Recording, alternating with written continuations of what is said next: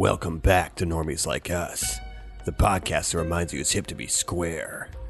The red exclamation point over your host's heads means one thing. We're talking Metal Gear on Normies Like Us.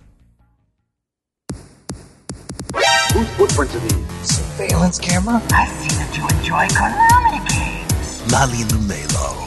Gotcha. My name is Iroquois Pliskin. Why do you still live? What the hell's he talking about?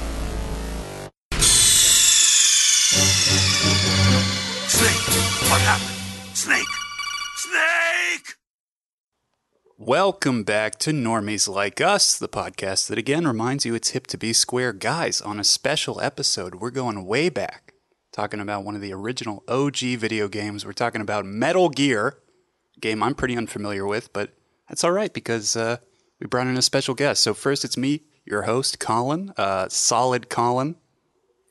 Michael Gear. Uh, this is uh, Revolver Jacob over here. And special guest, Andy.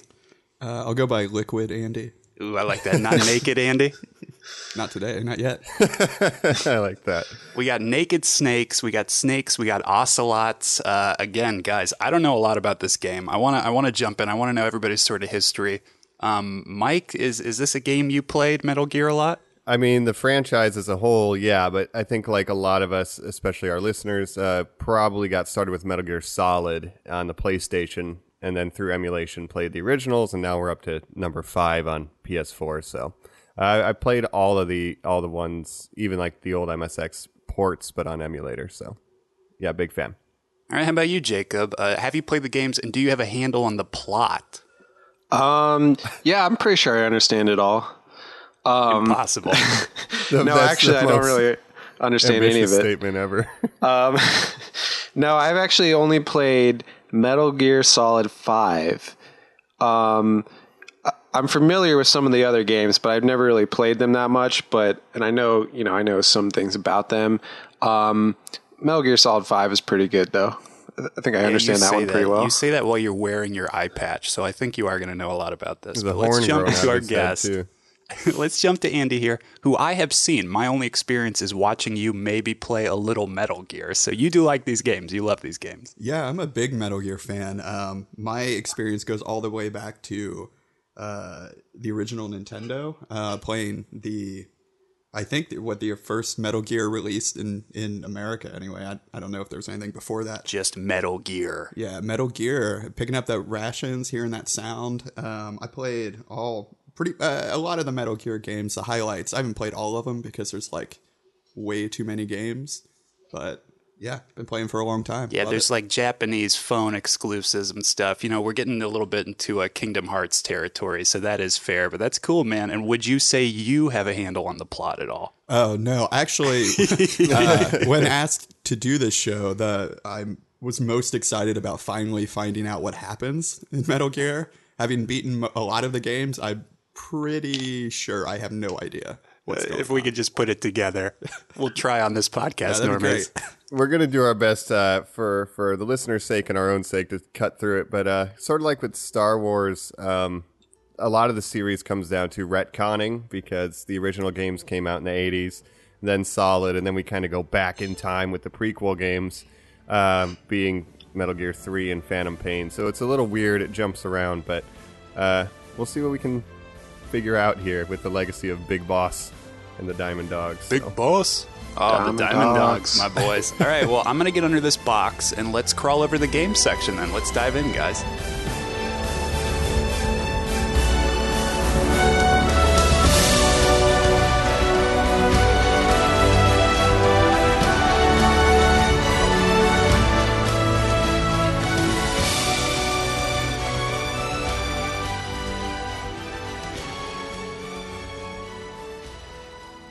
Right, nobody's spotted me yet. I'm moving slowly underneath this box. Somehow we all managed to get in here.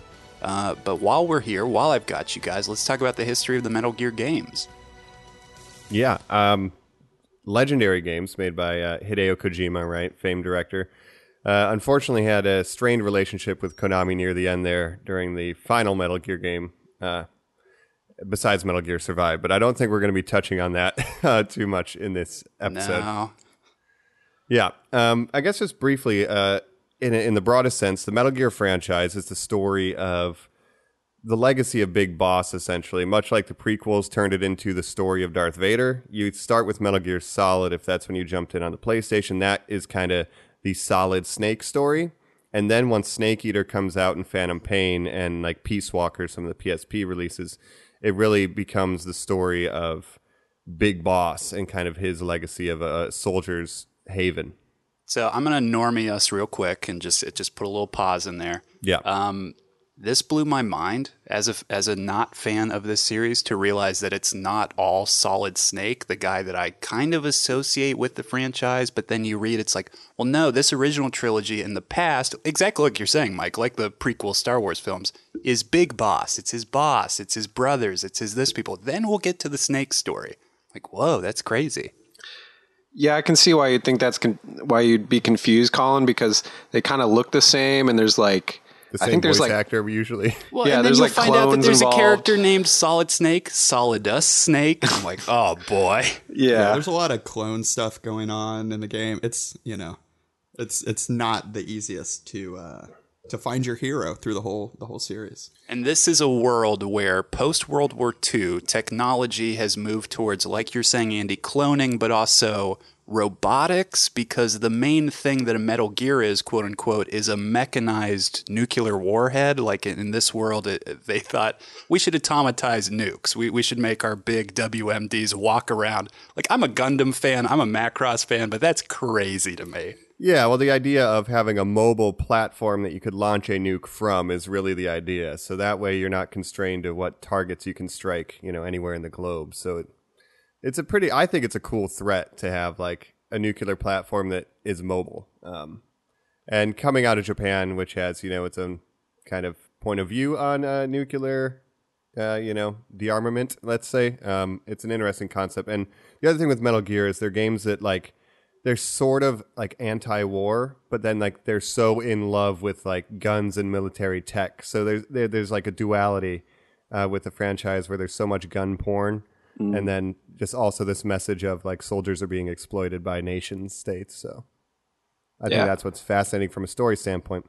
From a gameplay standpoint, they're stealth action games. The original game was made stealth out of constraints with the system, the MSX. It wasn't that powerful. They wanted an action game. They were like, well, what if instead of like fighting everything, we sneak past them? Uh, the you know the company owners didn't like that, but it turns out it was a great idea because it spun off a whole genre of uh, stealth action games. Your Splinter Cells, your uh, Sekiro's, even uh, pretty much coming from the genesis of Metal Gear. Um, so I want to ask everyone before we get going: Do you have a Jacob? You you played number five, but Andy, let's start here. What's your favorite uh, Metal Gear game? Um, my favorite Metal Gear game is uh, Metal Gear Solid 3 Snake Eater.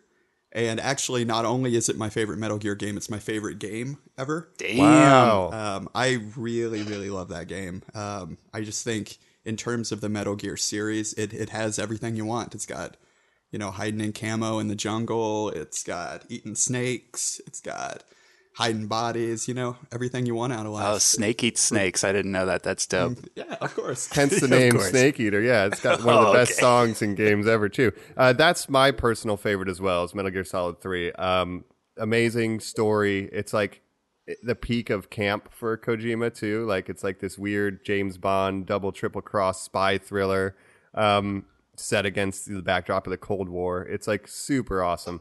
And what platform are we talking? Is that pretty close to latest gen?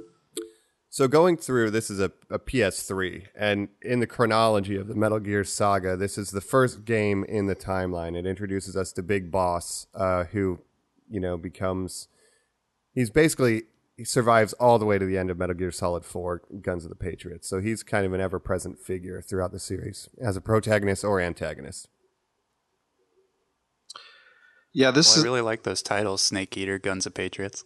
So, what what do you think is like? Because I think Metal Gear, Andy, right? Uh, especially Metal Gear Solid Three. Like Metal Gear has like some of the best rogues galleries of like villains, and I really like like the Cobra unit and stuff. So, like, what do you think about those guys? Um, and if you want to kind of explain them, uh, Um, Uh, I don't. I don't know that I can go into detail on all of them. Uh, Okay. I, I, I think that uh, I can assist. um, I think a, as a group of bad guys, I think they're fantastic. Usually, they're very unique from each other, which I really like, and they all have very, um, uh, I would say, like specific personalities. They they all seem like unique characters. I mean, it's why I would be excited to see a Metal Gear movie. I think that a lot of these characters really lend themselves uh, to it, and I don't know. There, there's especially in uh, Metal Gear Solid Three. I think that there's a um, a a nice mix of villains, but like interesting ways to take each of them down.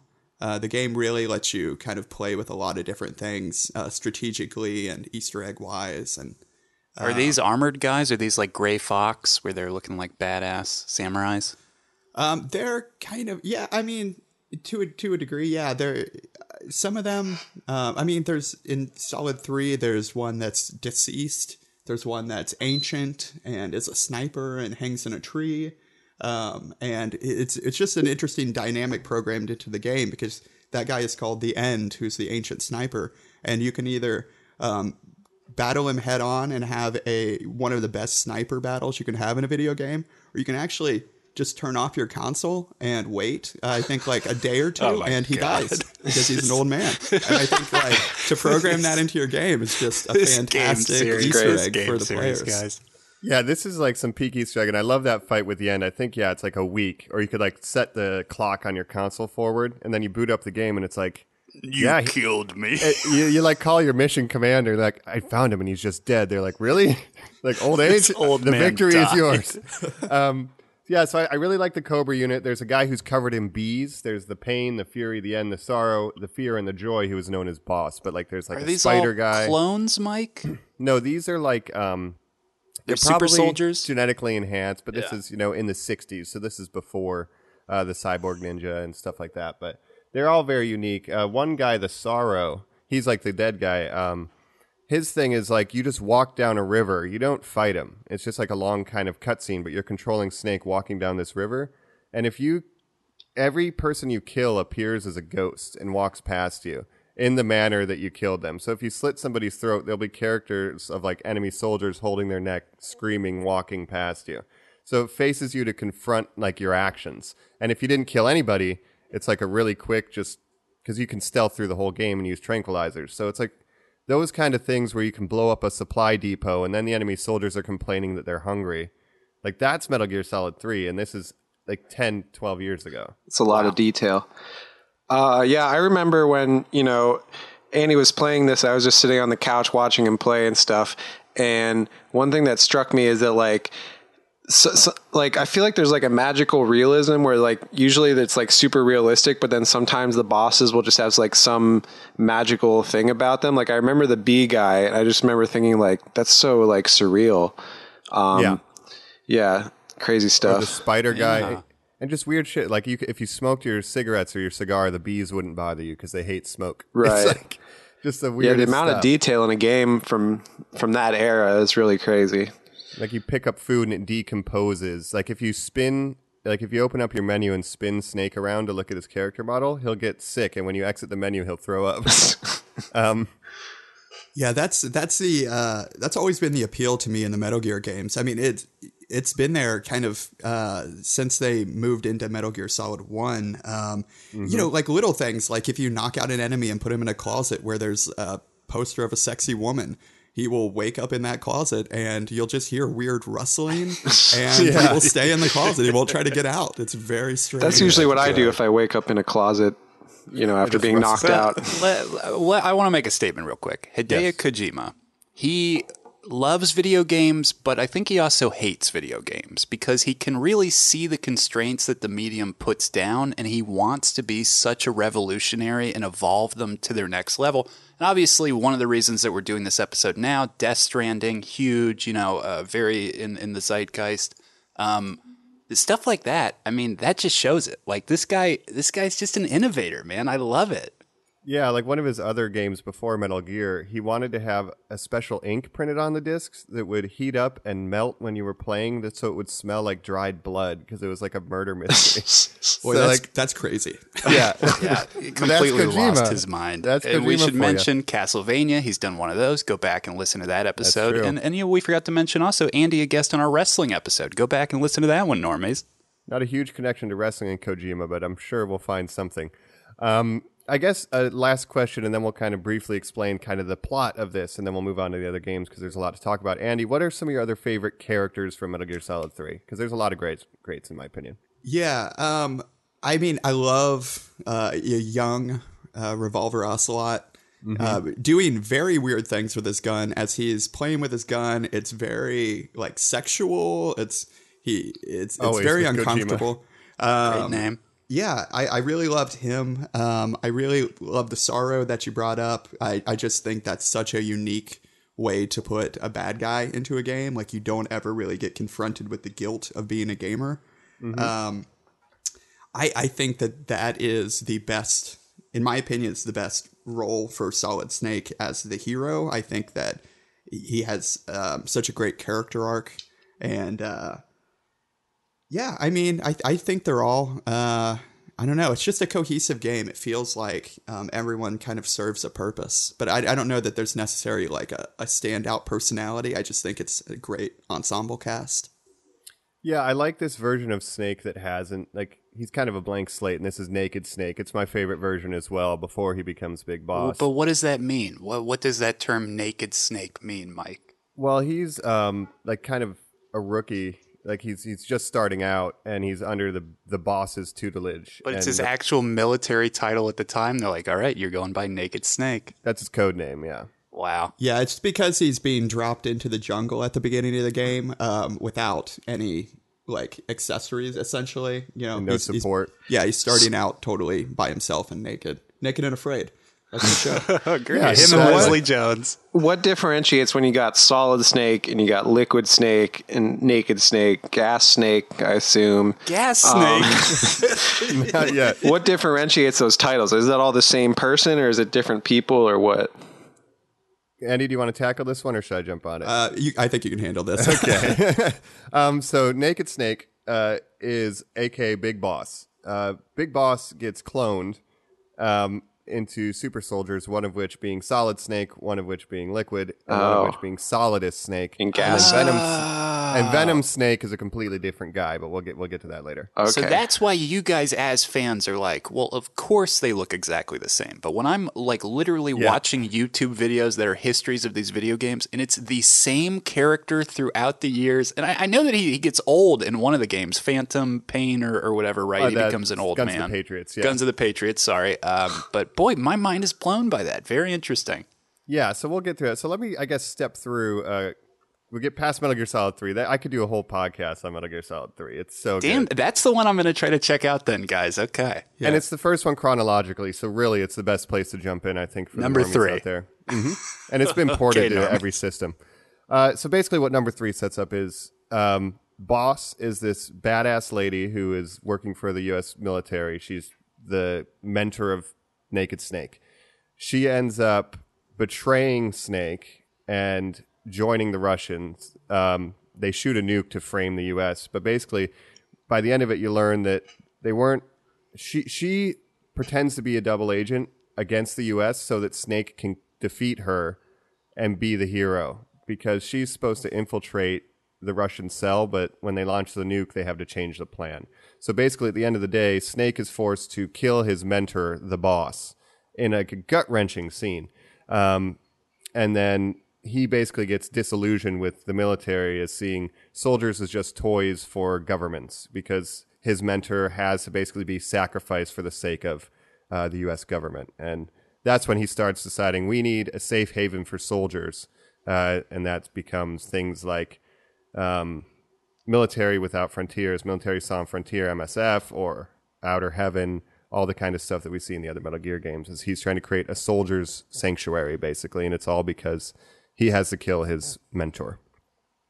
Wow, and I do know that it is an alternative history, obviously, going forward. It seems post World War II, Uh, A lot of the leaders got together to try and make like a super society where we would all feel safe again. But Mike, where did the nuke drop? So it the philosophers uh, were groups that started in World War One, and they basically Oh, accumulated a ton of wealth um, that they could use to influence global events. And at some point, the philosophers, the kind of Russian and the U.S. philosophers, had a disagreement, so that that fund got split in half. So there's like a, a cell of secret agents that are trying to get control of that philosopher's legacy, which is just a shitload of money. So they shoot the nuke into Russia, but it's a U.S. made bomb to frame the U.S. and create a conflict that they can then, you know, swoop in and get that money, basically. So And then it kind of holds over into the Cold War. It's like the Cold War never ended. yeah, even like all the way to like Guns of the Patriots, like you're in Afghanistan, like it's all echoes of the Cold War and the U.S. Russia conflict, basically throughout all these games. Yeah, this is kind of helping me. Um, you know, when I played Metal Gear Solid 5, I didn't really understand what was going on at all. But reading uh, Colin's notes that he provided and uh, just kind of learning a little more about the beginnings of the game, like it's helping me understand like what's actually happening in Metal Gear Solid 5. Yeah. And maybe now is a good time to take a quick break, and we'll come back and we'll talk the Phantom Pain, the next game chronologically in the Metal Gear saga.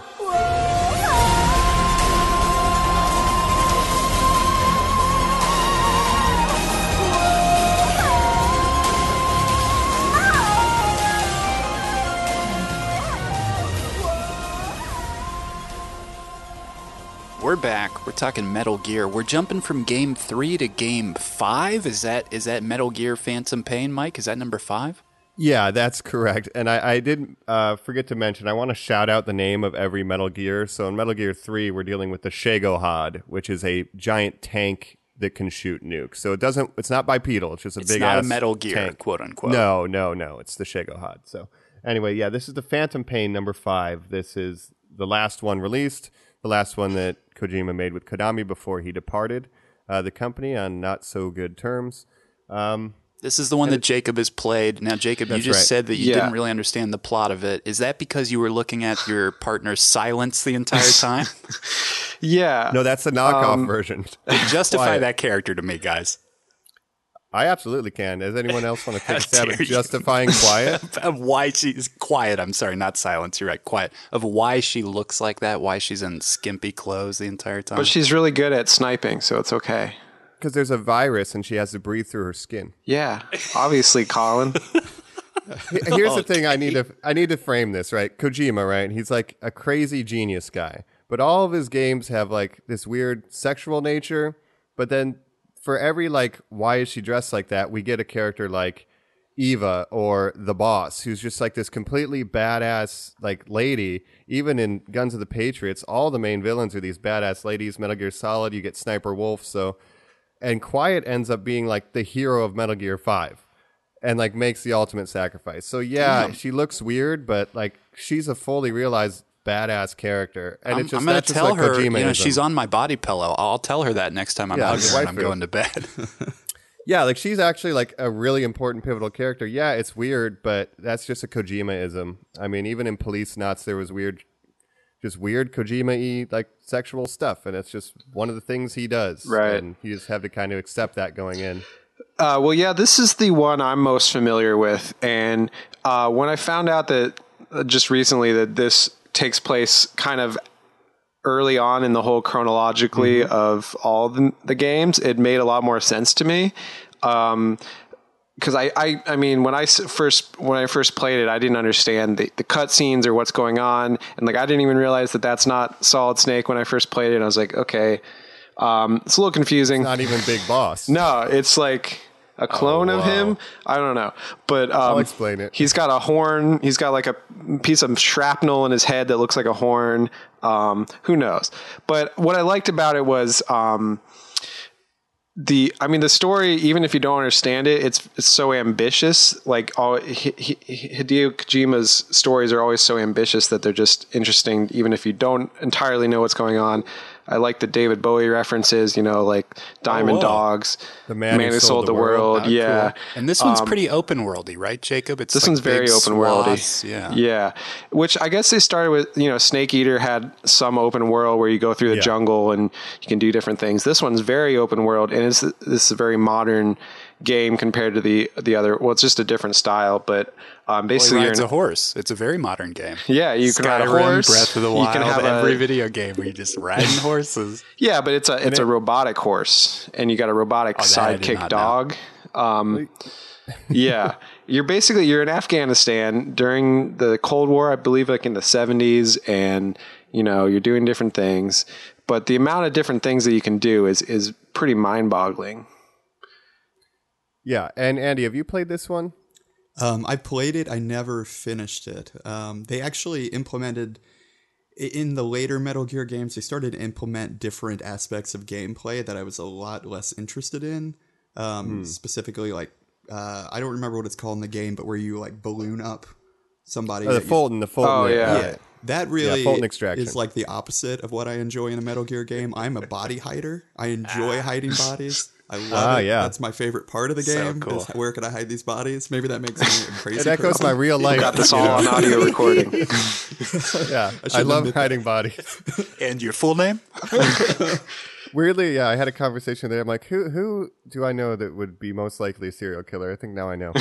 and Andy, that one's more shoot 'em up. It's not sneak sneak. Yeah, well it can seen- be it's both. well that's the thing that i like about it is that there's multiple ways to approach every mission so you can go in guns blazing if you want you can sneak around um, but it's less like like some of the older games there's a lot of hallways and sneaking around in hallways hiding in lockers and stuff this one it's all out in the open so you're like you know going through afghanistan but then you go to the the missions you can do stealth if you want i i like to do stealth and i use the the um, tranquilizer gun a lot Yeah, my my take on Metal Gear Five is, you know, with an increased breadth, like you know, you get a decreased depth and like a decrease in focus. So you could play for 200 hours, but you're not really focusing on the story. And Metal Gear to me has always been story driven, kind of based on the main characters and their interactions. So I think they executed the open world well, but to me that's not my Metal Gear. Right, But yeah, I that's see the why thing Mike, is are you a people like stealth guy?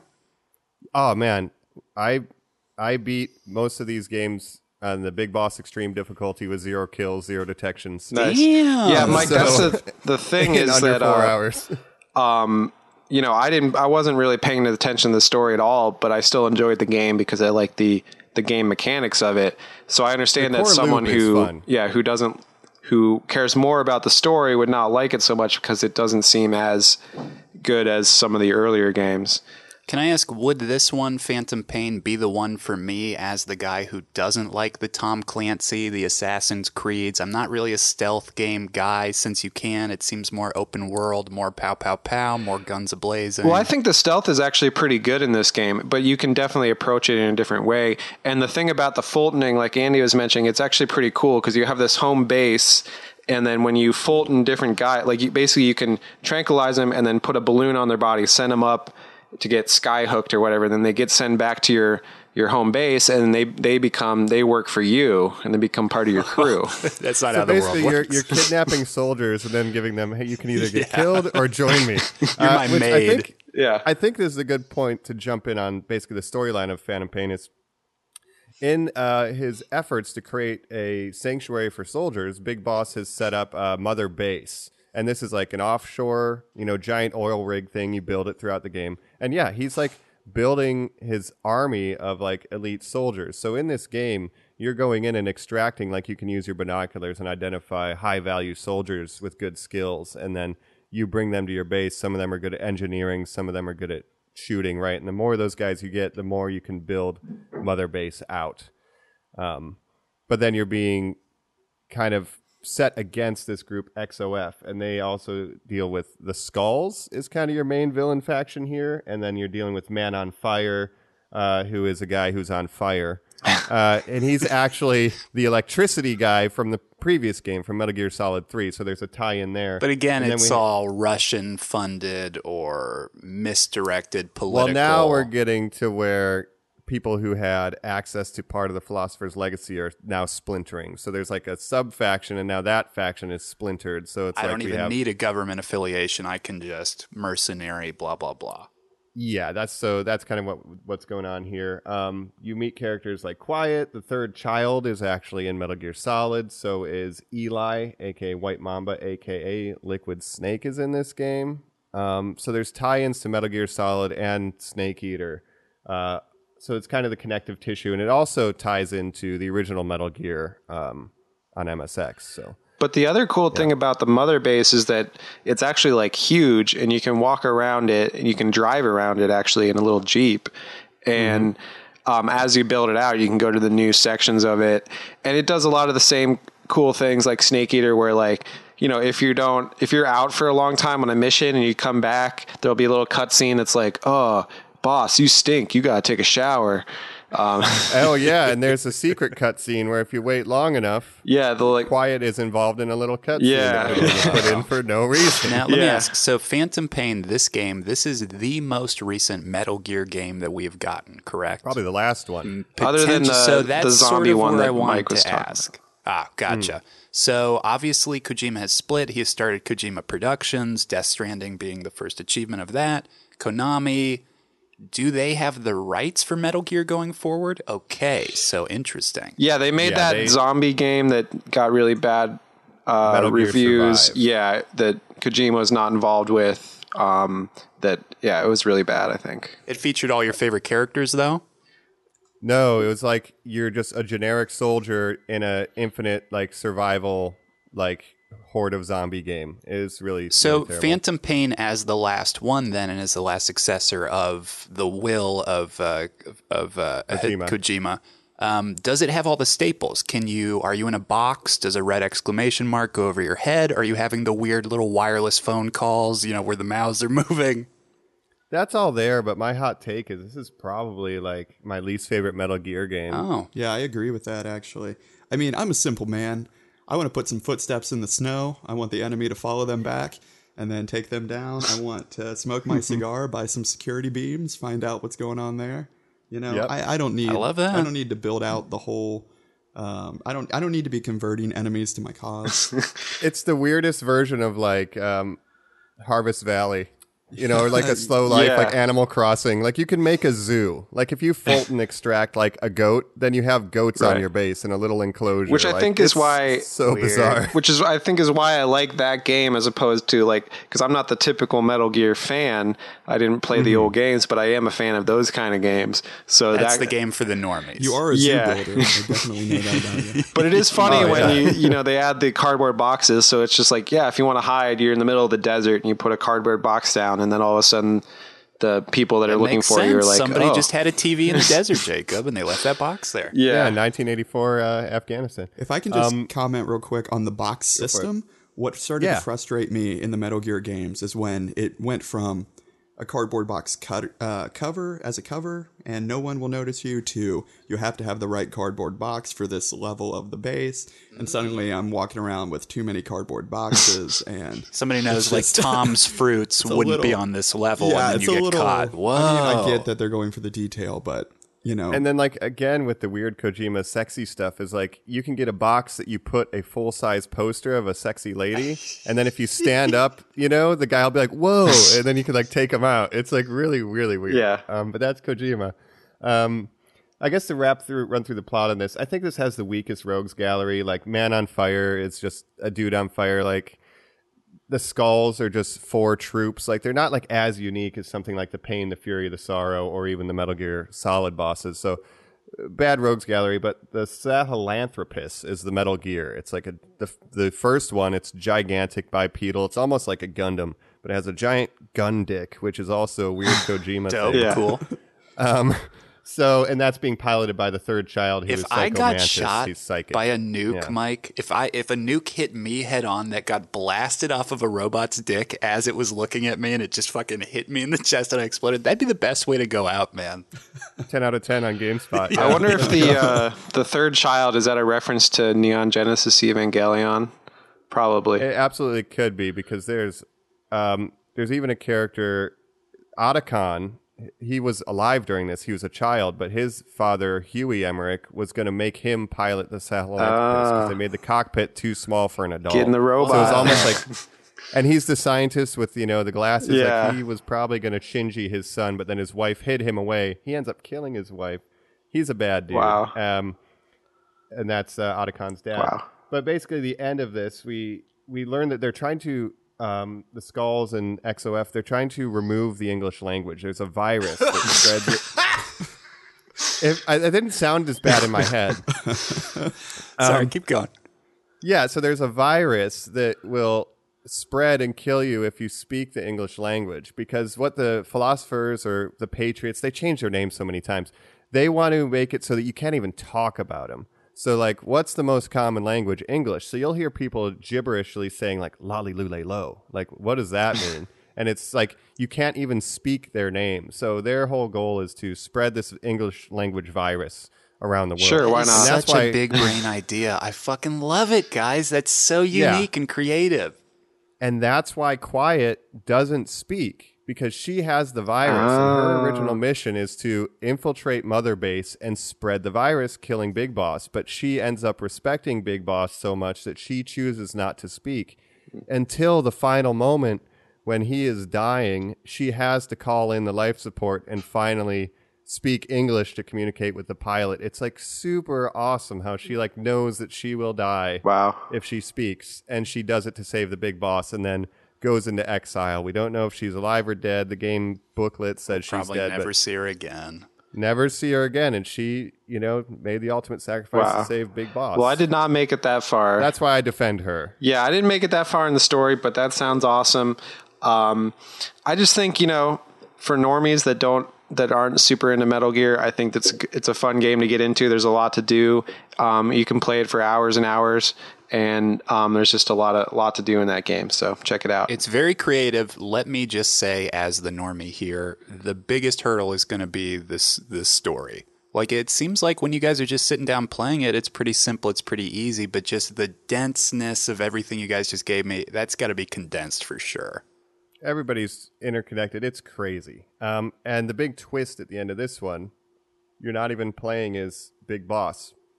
You think you were because you wake up in a hospital. The game opens with a create a character screen, but then you're just playing as Big Boss. It turns out you were surgically changed to look like Big Boss, and you are just a clone. Well, not a clone. You're a regular soldier who was surgically changed, and your code name is Venom Snake. So you've been enacting the Big Boss's will by creating the mother base and bringing in all these soldiers because you thought you were him, but you find out that you weren't. But together with the real him, you created his weird. legacy. so it kind of echoes Metal Gear Solid 3, where, you know, the boss, the lady that you have to kill, she sacrificed herself, and her legacy is that she is a traitor because that's how history has written it. And then Snake is the hero. So nobody knows about her epic deeds. Same thing with Venom Snake. Everything that he does gets credited to Big Boss, you know, because it's one legacy with two guys. So it's like you you what you do is not necessarily the legacy you leave. Um, I guess, and that's Kojima's thing, right? Mm-hmm. I think it's really commenting on him and Konami. Yeah. yeah.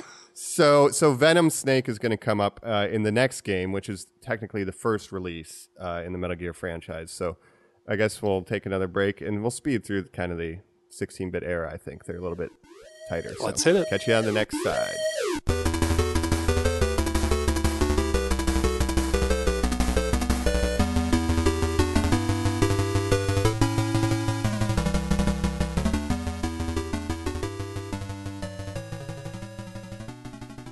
We're back. We're talking Metal Gear. Uh, I just got this little phone call. Beep, beep, beep, beep. Uh, I'm not going to answer it. But instead, we're going to talk about the 16 bit era of the games. This is, again, the original, but what we've found out timeline wise comes much later. Yeah, it's essentially the third in the chronology. Andy, do you have any experience with these? Have you played these at all? Um, yeah, I played the original Metal Gear game. Um, I was a child, a small child, so I don't actually remember the plot hmm. as much as the the mechanics of the game. I think I got it in like 1992, 93 when I was 6 years old, maybe 6 or 7. Probably too young for a a tactical game.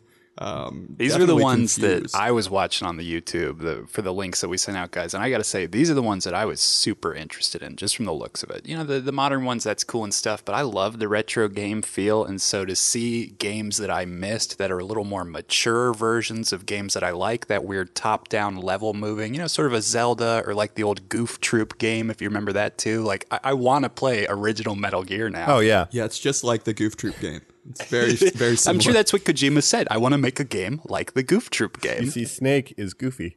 Um, yeah, so Metal Gear, uh, originally MSX released, like I said, it was made because they wanted to do an action game, but the hardware didn't really work. And now we have a whole genre. Uh, the main bad guys here are they're in outer heaven. So after in the Phantom Pain, the the disease gets mutated by Huey, and everybody on Mother Base starts dying. So Snake has to murder all of his troops that he'd been collecting. So he's like, "Fuck, man!" And then they exile Huey. Uh, So then Even the goats. yeah, not I don't know about the goats. They don't speak English, so they're okay. So he has to restart everything, and he creates what's called Outer Heaven, and that's like another soldier sanctuary. So essentially, you're you're going into Outer Heaven, and your bosses are not so good in this one either. They're called Shoot Gunner, Machine Gun Kid. Guess what he does? Fire Trooper. There's Arnold, which are two robotic soldiers. I think they're like supposed to be Terminators.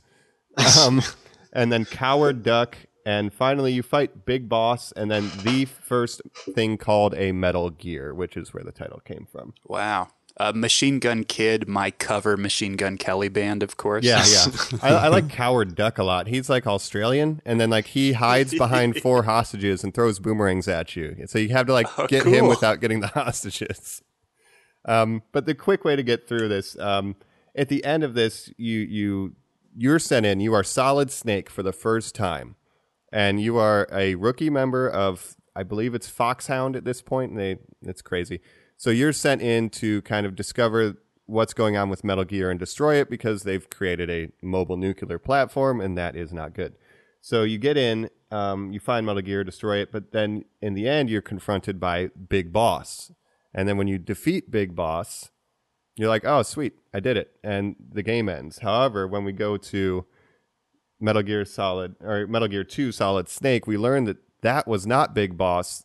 That was Venom Snake, who you played as in the Phantom Pain.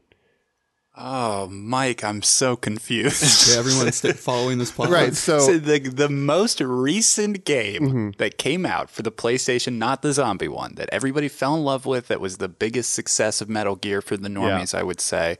You're telling me the person you're playing as is the bad guy in the little 16-bit version? That's incredible. yeah, the guy who's fultoning goats and creating a little zoo and hanging out with Quiet in the shower is the first boss of the first Metal Gear game, or the final boss of the first game. Yeah, that's what surprised me when I found out. Um, So retcons twist. plenty because everything's jumping around. Like who the fuck? It's really who- cool, 'cause though. At the end, it's just a contrivance. Like oh, it was a body double. So all Phantom Pain did was like explain the backstory of that body double. That's all that game Explained a medical procedure. It's like, well, then he got surgery. Yeah, and and then he just lived the legacy of Big Boss because you know he figured, yep, the soldier's dream is good. Uh, so he, which again echoes, you know, Big Boss left the military because his leader was used as a tool for you know his superior's gain. Meanwhile, he uses his own best soldier as a tool for his own gain, right? So he's becoming the villain um, throughout kind of the series, um, which I find interesting. Um, Metal Gear Solid 2 is Solid Snake. It's set in Zanzibar land. Uh, Andy, have you played this one at all? Uh, no, I actually missed two. I think I had some like system difficulties. Yeah, I, I Um, just played the emulators like later, but I didn't beat it. I played it, but I've seen cutscenes and done my research. But uh, this one has uh, Black Ninja, which is a cyborg ninja because apparently NASA thought we would be fighting enemies in space, so we needed like space ninjas, and that's That where that sense. technology came from, and they stole it. Uh, Running Man, I, I guess he runs. Red Blaster throws grenades. The Four Horsemen are interesting because they jump you in an elevator, which comes back in Metal Gear Solid. Like it's like a set piece kind of battle that's in every Metal Gear game. Um, that came from there. There's Jungle Evil, who's kind of like the Predator uh, reference. He like pops out of the bushes. Um, Night Fright, don't know what he does. Gray Fox actually makes an appearance. Um, piloting Metal Gear you fight Big Boss, the real one, and then Metal Gear D. They've built a second one. So um, the big notable is you fight Gray Fox on a minefield, and then he comes back in the next game, Metal Gear Solid, as a very, very iconic character, and you actually kill Big Boss for real. Uh, but the government recovers his corpse. So And I'll say the only reason that I knew to throw out the name Gray Fox earlier, obviously an assist trophy in Super Smash Bros. by the time Snake got introduced in that series. Yeah. Um, so that's kind of where these are. Like you go to Zanzibar land, you fight the guys, you defeat the Metal Gear. I mean, there's there's a base structure of these things. But the big revelation is that okay, you do defeat Big Boss and the government recovers his corpse, which kind of sets up, you know, the big, you know, Metal Gear Solid, you know, the grand magnum opus maybe some would consider or the introduction to stealth gameplay. So I guess we could talk about that right now. Andy, uh, Metal Gear Solid, uh, thoughts, general Uh, loved it. Um, it was a big reason I upgraded uh, my gaming systems as a kid. Um, it was, I, I believe, is that also the game that had the like uh, numerous, countless like VR missions that you could do as well? That was a separate game. They had some VR missions in it for tutorials, but they released VR missions as a standalone, which I also 110%ed. Yeah, I want to I want to shout out that game just real quick, just because I spent hours and hours playing it as a kid. That's the game I was playing as Y2K was coming. I'm like, if I'm going out, I'm going out playing VR missions. uh, yeah, that's a great game. And it's just like all these simulations. You end up fighting like a 50 foot tall guard. It's the first game where you can play as the ninja from Metal Gear. Um, if you 100% the game, there's missions. But hold on, you guys are saying VR. This is on the PlayStation. It's not actual virtual no, reality. it's like military Okay. simulations for Snake to go through and do weapons training. Yeah, it's essentially like a, an easy way to make a game because you just make a bunch of strategic levels, but you don't have to feel, worry about texturizing no things too story much. It's at all all. green outlines. Yeah, like cute. It's no textures. Oh, sure. yeah, it's actually pretty pretty smart actually. But Yeah. let's talk the actual Metal Gear uh, Solid. Um, most people's introduction to Solid Snake, but we know this is his third outing. Again, uh, Shadow Moses Island has been taken over by the call themselves the Sons of Big Boss. Uh, Liquid Snake is there. This is a great rogues gallery with uh, Vulcan Raven, Revolver Ocelot is back, Sniper Wolf, Psycho Mantis, Gray Fox, Decoy Octopus, Liquid Snake, as I said, and the my favorite Metal Gear, Metal Gear Rex, um, which is a very epic design. Uh, you It's a big dinosaur. bait the king. Yes, the uh, game opens with you infiltrating through the water. You know, it's like a scuba underwater scene, which is I think how they did it in Metal Gear Two: Solid Snake. So they're like, okay, we'll just do the water again. Um, same thing. You got to fight through it. There's twists and turns, um, and then destroy the Metal Gear.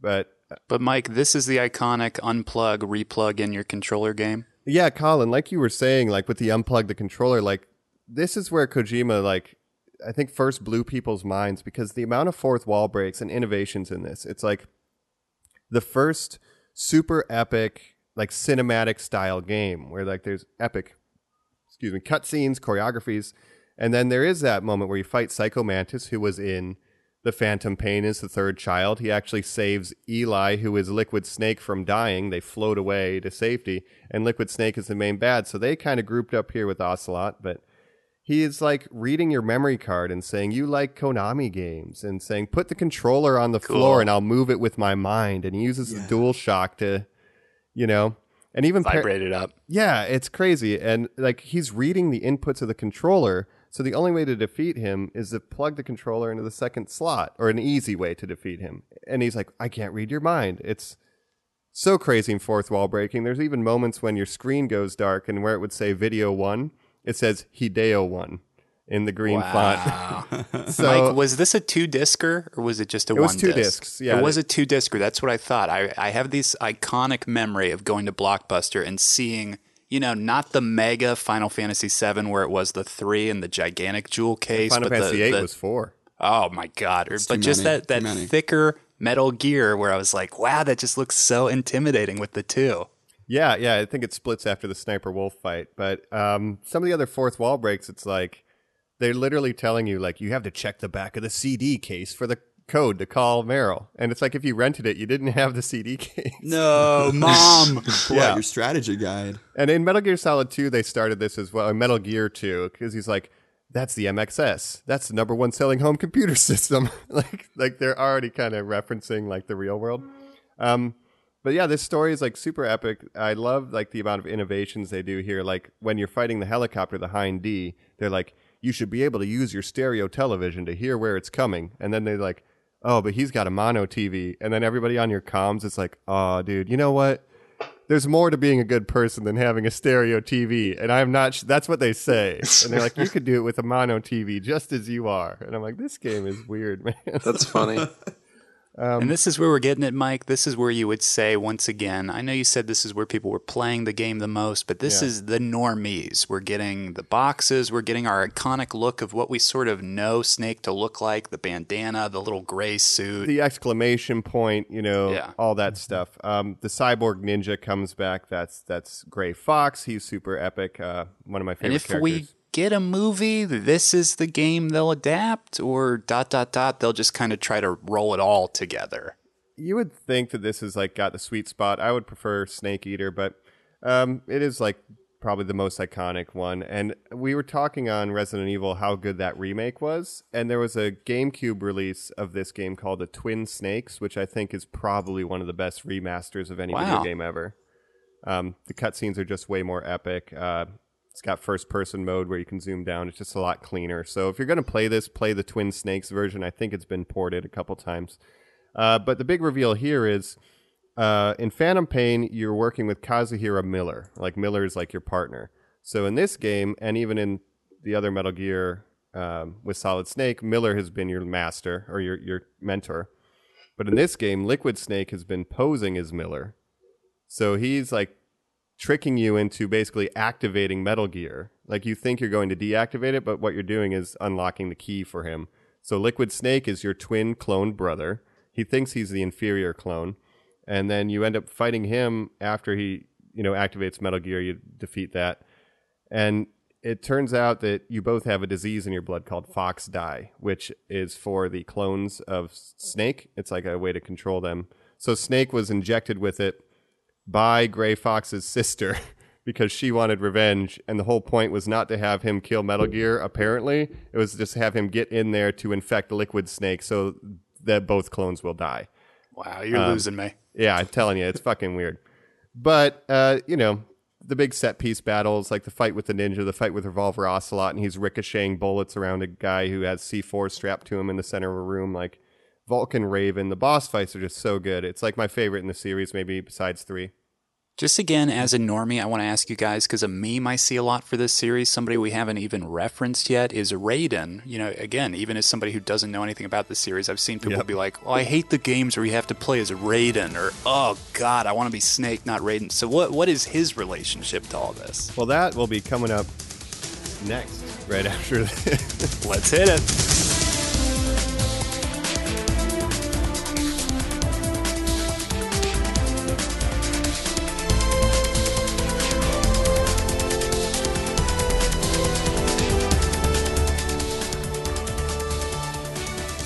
We're back. We're talking Metal Gear. We're going to take a shift, talk about maybe a different lead of the series. We're going to be talking Raiden's role in Metal Gear. Raiden, Raiden, I don't know. Uh, yeah, this. Uh, so after Metal Gear, you blow up the Metal Gear, big shocker, and then we're going into the Sons of Liberty, which is another faction calling themselves the Sons of Liberty. It gets weird, but there's now a new Metal Gear designed to combat Metal Gears that the U.S. government has made. You know, with the technology they got from Shadow Moses.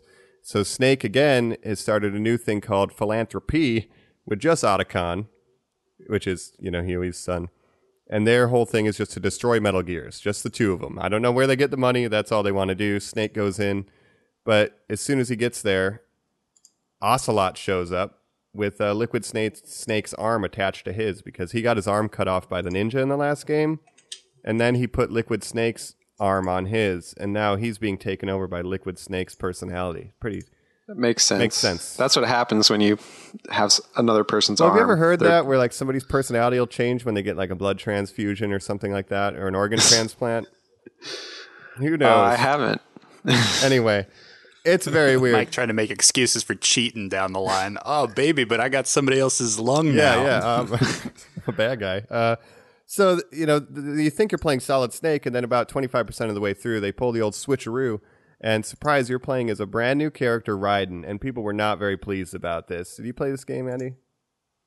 Uh, yeah, I, I played it about until um, you switch to Raiden. Um, actually, I don't know. To me, Metal Gear is you know whatever version of Snake you're playing as. You're you're playing a Snake. That's iconic. It's, it's like playing a a Mario game, and then suddenly you're Toad for the rest of the game, and that's Right. just the way it's gonna be. If he took his uh, hat off and he was Toad, it's like, oh, damn it. kinda, it. I don't know. To me, it takes away from the the charm of the games. You really want to get behind the the hero of the series, and Raiden just didn't do it for me. It's like a like a pretty pretty boy. Yeah, and this is a very meta one. And this game has Dead Cell as your enemy. So you have Olga, who is another robot ninja. There's Fat Man, who rollerblades around and throws grenades at you. Uh, Fortune has like a railgun, and she's very lucky. And then there's the creatively named Vamp, who guess what? He's a vampire. yeah. I, I, on that, I just want to mention, uh, you know, for the depth and the complications of the plots of these games. It, it always kind of feels like they spent maybe 10 minutes max naming the bad guys. It's a real That's the best part. Vamp. It's like because you have someone like like Sniper Wolf is a very cool and evocative name, but then you get like Shoot Blaster, you know, or just Vamp. Like, yeah, Well, it's always just an animal with an adverb. It's Solid Snake. It's Ocelot and, Revolver. well, and that started with Coward Duck. Like the first one to have that convention was a really shitty entry. I, I love you, coward. yeah, I like to think Coward the Duck. Coward the Duck. I'm sure my favorite movie. this is probably my like second like least favorite rogues gallery after the Phantom Pain. I think it's pretty weak. Uh, but you do fight Solidus Snake, who is the secret third clone of Big Boss. He's the perfect clone of Big Boss, and guess what? He was also the U.S. president. Of course. What do you think about that, Jake? I'm blowing your oh, mind. Oh, Mike. I mean, doesn't surprise me. Because the philosophers and the philanthropists and whatever, you know, they were pulling the strings the whole time. I'll be honest with you. You say perfect clone. I wouldn't be shocked if Donald Trump was a failing clone of somebody who just like mutated. yeah, somebody's got to get the fox die uh, into him.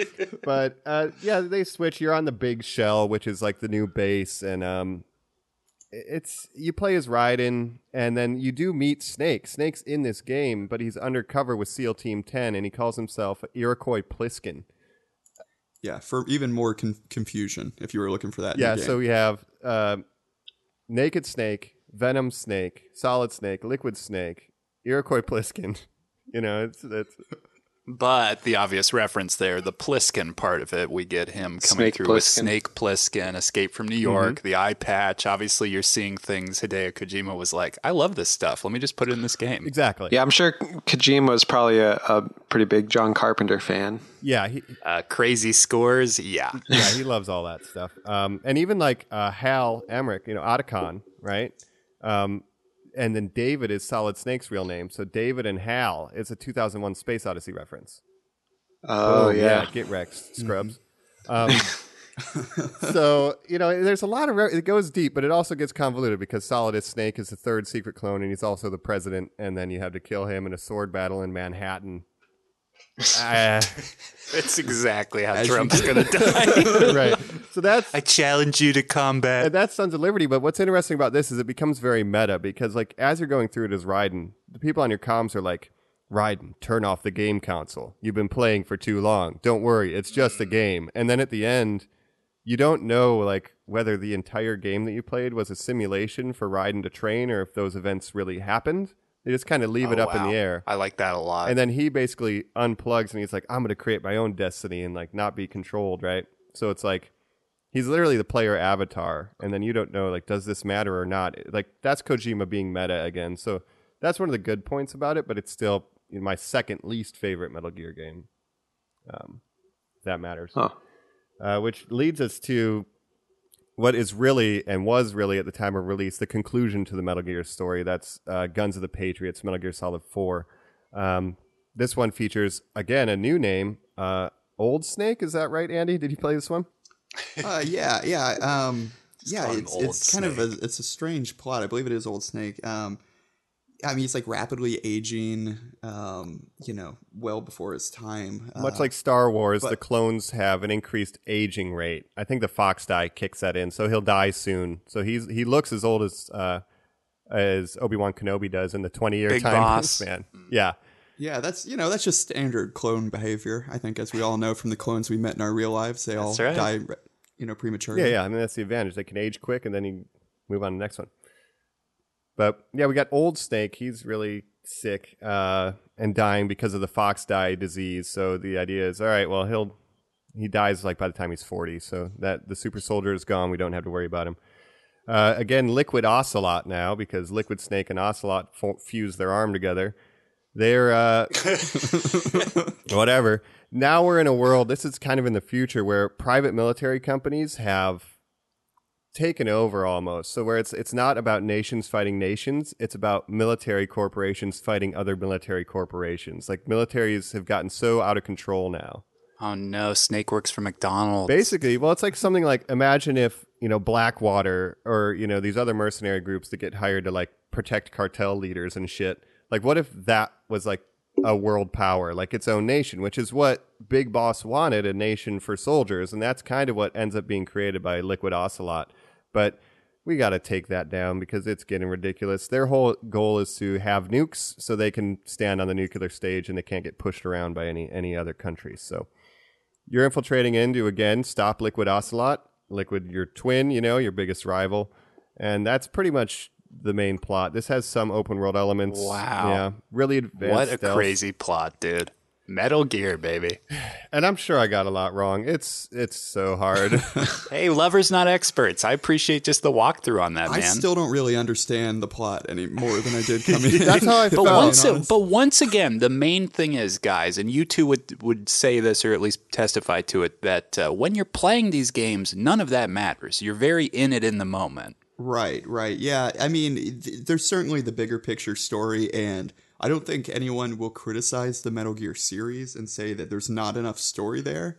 Because, as we all know from their extended uh, cutscenes, there, there's certainly a lot that they want to get into. And this Um, game uh, has two Guinness World Records for both the longest sequence of cutscenes in a video game and the longest single cutscene in a video game. Wow. So you're telling me one will end and it will just start up another one, even? Too. Yeah, uh, there's 71 minutes of cutscenes at the end of the game. You son of Non-stop. a bitch. I think this is a record. I think this is a record we can break. Let's let's, Let's make try that it. a goal. That's going to be our next break. And then You make a video game that's just somebody walking through a hallway, a 75 minute video, and then them just winning. oh, they have that in this game too. A very long hallway thing. I'll tell you about it later. Oh, um, great. there's eight hours of cutscenes in this game alone. So I don't know what the total is for the whole series, but I like you want a movie, you have like six of them in each game. I love anything that screws speedrunners. That's great. that you can't just power Oh man, yeah, that's the most. If you beat the game once, you can. But yeah, it's so you have to have a, a setup. But uh, this it has a good ro- rogues gallery. I like the Beauty and the Beast Corps. Um, are you familiar with these guys at all, Uh, I, or girls? I should say. Um, not. I don't Oh, uh-oh. I'm thinking there's going to be a Kojima twist. There though, so is, they're- but it's- they're what? They're in Girl Scout uniforms, Mike, No, no. what? Well, they're all uh, modeled after real life supermodels, um, and they're all kind of being references to the Metal Gear Solid villains. So instead of uh, decoy octopus, we have lack- laughing octopus. So she has an exoskeleton with like tentacles. We have screaming mantis instead of psycho mantis, but she has like hovering, like technological psychic shit going on. We have crying wolf instead of sniper wolf, and she is in a giant robot wolf with a sniper rifle tail, and that's like the sniper wolf fight. Raging Raven flies around like a raven instead of Vulcan Raven with his gun. And so they're all references to the Metal Gear they Solid. look like Claudia Schiffer. They, wow. they, yeah, and they're all like super beautiful, you know, women. But then they have these exoskeletons, so the beauty and the beast is is the military side of it, um, which I think is a really cool idea. I actually really like uh, this Rogues Gallery, and they're not like sexualized in a, in, a, in any way. Like they just they have a pretty face, but they're badass military chicks. So like, it's weird with Kojima. You can go one way or the other. Um, You're kind of blowing my mind telling me that they were modeled on like like real life supermodels because I guess I never picked up on that. I don't know. Yeah, I mean, Um, Quiet was too. She she was modeled on a real person's face. Like her face exists in in the world out there. Given how much we know with Kojima now, with the motion capture that he did for Death Stranding, literally Norman Reedus, and you, I don't know if you guys are familiar with that, but when his character uses the bathroom, you watch commercials for Norman Reedus's AMC motorcycle TV show. Like, I mean, it's all it's it's crazy. uh, Do you think if there was another Metal Gear game, it would all just be character models? I think probably because uh, he was definitely playing with that. Guillermo del Toro would be in there. I mean, with Conan O'Brien, yeah, he gets celebrities in there now, guys. And in Phantom Pain, you literally save Kojima, which I think is like you saving him from Konami. That's so cool. Yeah, like so he's, Yeah. he's been doing it. Is it? Um, With his little glasses, I mean, and he's just in like a little soldier's outfit, and he's like, "Snake, thank God you're here." Yeah. Uh, but to kind of get through this so we can keep this short is the main plot is you're going after Liquid Ocelot. You fight the Beauty and the Beast Corps, and there each boss fight is like a super sick set piece. Probably my, it's hard. It's my third favorite because three solid Patriots. You know they're all really strong uh, with the Rogues Gallery, but it culminates with reaching where they're going to launch the nukes. You have to crawl through a active nuclear reactor. It's like Chernobyl style. So the cutscene is just pressing crawl, and like you can barely make any progress. Meanwhile, Raiden came back as a super ninja. He's a badass now because everyone hated him. It's a real Last Jedi situation. Okay, let's retcon everything. Make Raiden a fucking cool ninja. You know, so that's what they do. Um, so he's fighting things off to buy you time to shut down the nukes, which you do, but now you're irradiated. You're going to die soon. And you end up fist fighting Liquid Ocelot on top of Metal Gear, the same way you did in Metal Gear Solid, kind of bringing it back around, and you finally uh, defeat the final rival stop the nuclear problem. But Snake is now aging so much, um, you know, that he's like, it's it's over. So he ends up going to the graveyard to kind of reflect on the legacy of Big Boss, and he goes to the boss's grave, the lady who died in Metal Gear Three. And while he's there thinking about taking his own life, a helicopter lands, and who gets off of it?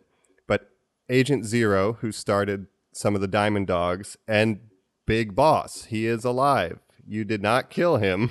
Wow. And so Big Boss is old as hell with his eye patch, and he comes over. Snake's mad at him because of all the problems that the legacy of Big Boss. Kind of my dad, but I'm also you. Urgh. And I'm mad. And so they start gunfighting like CQC, and then they like do some CQC shit, and then Big Boss hugs him. And it's like this this bro moment where it's like, "You're my That's a son," moment. you know. And, Love you. and then so Major Zero is old as fuck in this wheelchair. So after the hug, he's like, "Yeah, you know, this is all bullshit." So he turns off the uh, oxygen for Zero. Big Boss ends up killing Major Zero, who was the last one of the uh, Patriots, um, thus ending their legacy and control over the world. Big Boss is then exposed to the fox die virus that Snake has in his blood, thus he will die. And then Snake promises, I'm not going to kill myself. I'll live my life with my friends as happy as I can because a soldier never knows peace. But Solid Snake is the first soldier to be able to live peacefully in some capacity. And that's all Big Boss ever wanted. It's kind of Darth Vadery. It's kind of, you know, beautiful. He redeems himself at the very, very end. And then his son Yeah. goes and parties with Ewoks. Yeah, it is. A, it's a nice capper to the to the story. Um, I can't say that like everything feels like it's building like to that No. point. You know what I mean? Um, but uh, I think it's that's a it's a nice payoff um, for for people who've you know dedicated your time to the plot line. I think Yeah, it, it's a nice. It's beautiful. Yeah, you get Big Boss dying at the grave of the boss who he had to kill reluctantly. And I guess the, the simplest way to explain the plot, which, wow, Metal Gear, is you have a soldier who's disenfranchised who wants a better world for soldiers. However, in that effort, he becomes a bad warmonger. His own son has to then stop him, at which point he realizes, okay, I'm a bad guy. This all needs to end let's stop the proliferation, let's stop the war, and let's just be, right? That's kind of the way I look at it. So it's an anti war series that loves war and like loves the About war, technology and the guns. Um, but I think at the end of the day, yeah, it's anti conflict and it's anti, you know, like nations just doing shit without really considering the consequences um, and and specifically exploiting soldiers like it's definitely anti soldiers being used as pawns for this bigger game, you know, with the one percent or the philosophers or whatever. You know, it's it's kind of that's the message of Metal Gear to me. So it's crazy series, man. The president was a secret clone. You know, there's vampires and octopus people, but I think it's great. It's Metal Gear, and I'm glad we were able to talk about it. And hopefully, we didn't get the plot too wrong.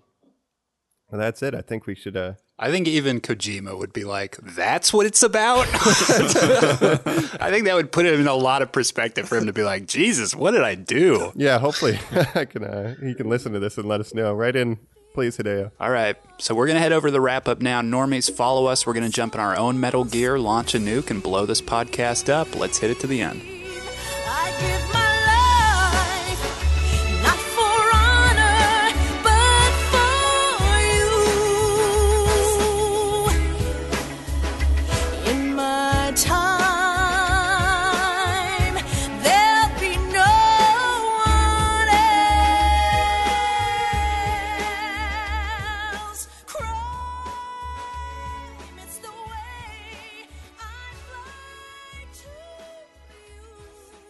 We're back, normies. We're talking the wrap up here on Metal Gear. We're going to do our final thoughts, but of course, because it's normies like us, I just want to mention the two other things we usually cover comics. There's an IDW one, uh, there's a series for basically every video game adaptation.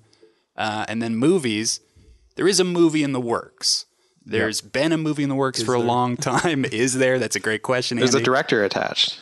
There's a director attached, Jordan Vogt Roberts, who has such a good working relationship with Kojima. Again, he's one of these guys who did motion capture for Death Stranding. He's involved in that world as well.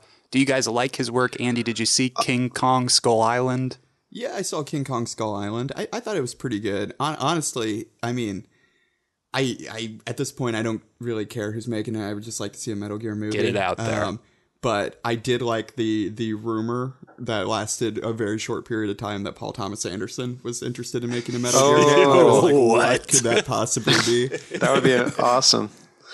Um, Jordan Vogt Roberts, by the way, Kong Skull Island is good, but also you should check out his first movie. I don't know, it might be his first movie. Kings of Summer or Toy House? It kind of had two different names. The Kings right, of Jacob? Summer, um, big uh, fan favorite of me and friend of the that's great. podcast, Cole. and Poseidon loves that movie. yeah, um, it's a good movie. It's a little like indie movie about, um, you know, dudes being dudes in the summer. Do you like Skull Island though, Jacob? uh, yeah, I thought it was pretty good. He could do an okay job. Mike, do you agree?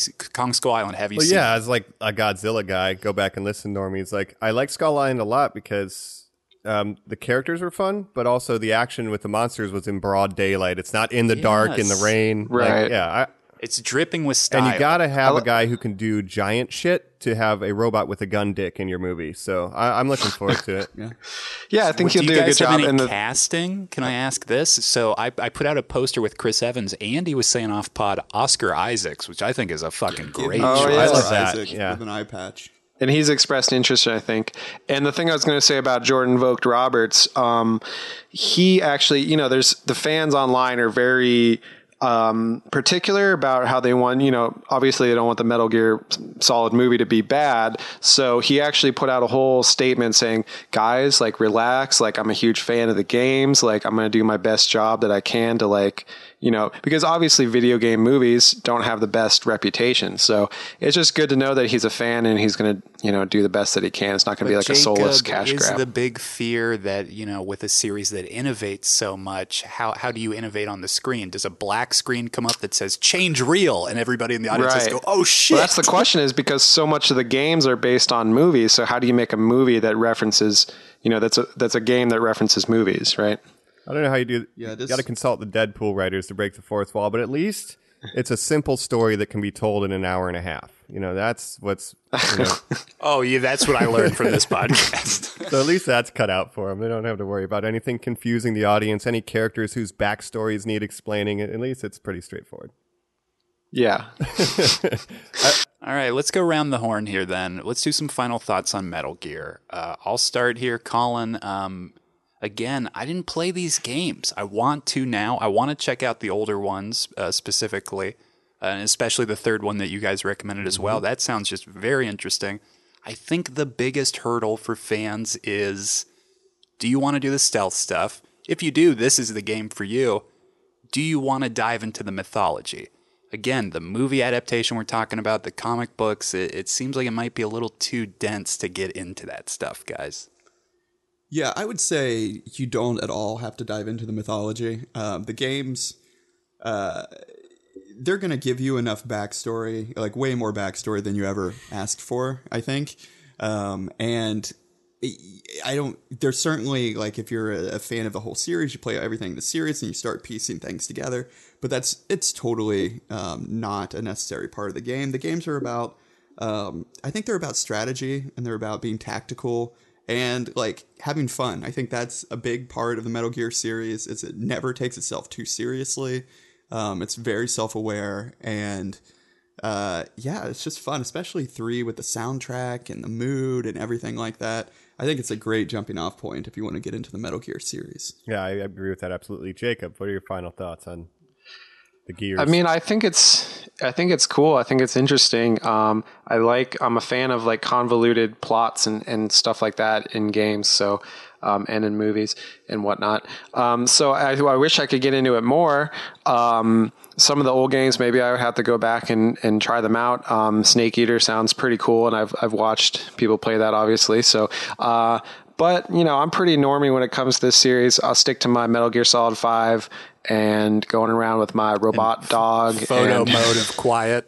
yeah, right. Mm, Yeah. Interesting. Um, but yeah, I mean, it's a great, it's a great franchise, and I'm glad that we have someone like Kojima in the industry that's that's doing such creative and unique things. Yeah, and I guess for my final thoughts, I mean, um, Metal Gear is one of the most important series ever. I mean, I'm playing Sekiro now, which is directly derivative from that. Um, from a story standpoint, like I said, they're weird. They're like definitely kind of anti-war, but in the games, they're so like so much gun porn and stuff, um, and borderline regular porn. But from a gameplay standpoint, it is just about having fun, as Andy said. Like the way they present these challenges and give you different tools to get around them, even as early as I think the first Metal Gear, you could smoke your cigar to see laser wires. Like they were, and you could get in the back of a truck and hide in a box to go to another location without having to travel by foot. so that sandbox element was always there, and it just got expanded and expanded upon. So uh, they're definitely really important. And start with Metal Gear Solid 3. It's just super fun, and you don't have to be stealthy. I like to be, but just check it out. Um, also, But Mike, you're not running out to check out Death Stranding as a big Kojima fan and a fan of this series, it seems. I mean, I should try it. I do love Kojima. I think there's two geniuses working in three geniuses working in the industry. One is Kojima, the other is Miyazaki of the Souls, and the other is Shigeru Miyamoto. Those are our three big three in the video game industry. Of Mario. Of Nintendo. so, so- yes, but those are three three very wild different uh, genres of games. I love that. yeah, but those Mike. are the kind of guys that have impacted the industry the most in the last 30 years. I think those three, uh, Miyazaki in the last decade more, but you know, Kojima and Miyamoto are, are hugely important. He owned the 90s, yeah. Yeah. and this game first came out in the 80s for Kojima, so shit. Uh, I do need to play Death Stranding. It's the first ever Strand type game. Um, See, but that's what's interesting. You hear this stuff where he invented the stealth Mm-hmm. genre, and then he said, I wanted to invent the stranding genre. And you're like, what does that mean? But hey, fucking go for it, he's man. a genius. You don't have to understand it. And there's so many times in these games during the cutscenes where I'm just rolling my eyes, like, who are the philosophers and the Sons of Liberty? like, what the fuck? but that's what the charm is too. That weirdness is is part of the fun, I think. And definitely, if you go Mm-hmm. into it, like, don't take it too seriously. It's fucking Metal Gear. It's weird as hell, you know. Um, just enjoy it. That's all. Oh, there, there's Oh, a skateboarding I think mini we've been discovered. by the way. Oh, there Metal Gear go. 2, you can skateboard a Solid Snake. That's what I'll. That's my last note. All right, I think we've been discovered. Uh, Andy's going to go ahead and put the girly poster up on our box so that nobody comes in here and looks at us again. But uh, until that, guys, we're going to hit it. Andy, is there anything you want to plug? Uh, I mean, not really. Uh, I don't have. You got a dope anything at all. Instagram? Uh, yeah, my Instagram uh, at splash into the street. Uh, if you're looking for something totally not related to video games or pop culture in any way, but you enjoy sunsets, Ooh, I'm your we'll take it. Well, there's some beautiful sunsets in this game series. You kidding? We'll Oh, take it, buddy. absolutely. All right, normies, and as always, you know, hit us up at at normies underscore like underscore us. Any future recs, uh, leave us a rate review. Um, we love all that stuff. We'll catch you next time on Normies Like Us. Thank y'all for joining us on the wild ride of Metal Gear. Bye, normies. This is Yeehaw. Solid Colin. Michael Gear. This is Revolver Jacob. And Liquid Andy. Bye, normies. Great. All right. Should we hit stop? Yeah. Perfect. Hit stop. Sounds good.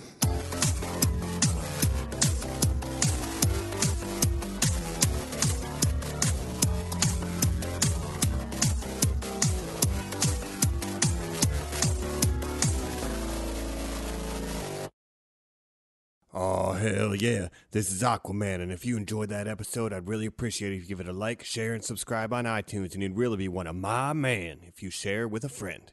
We'll be seeing you around.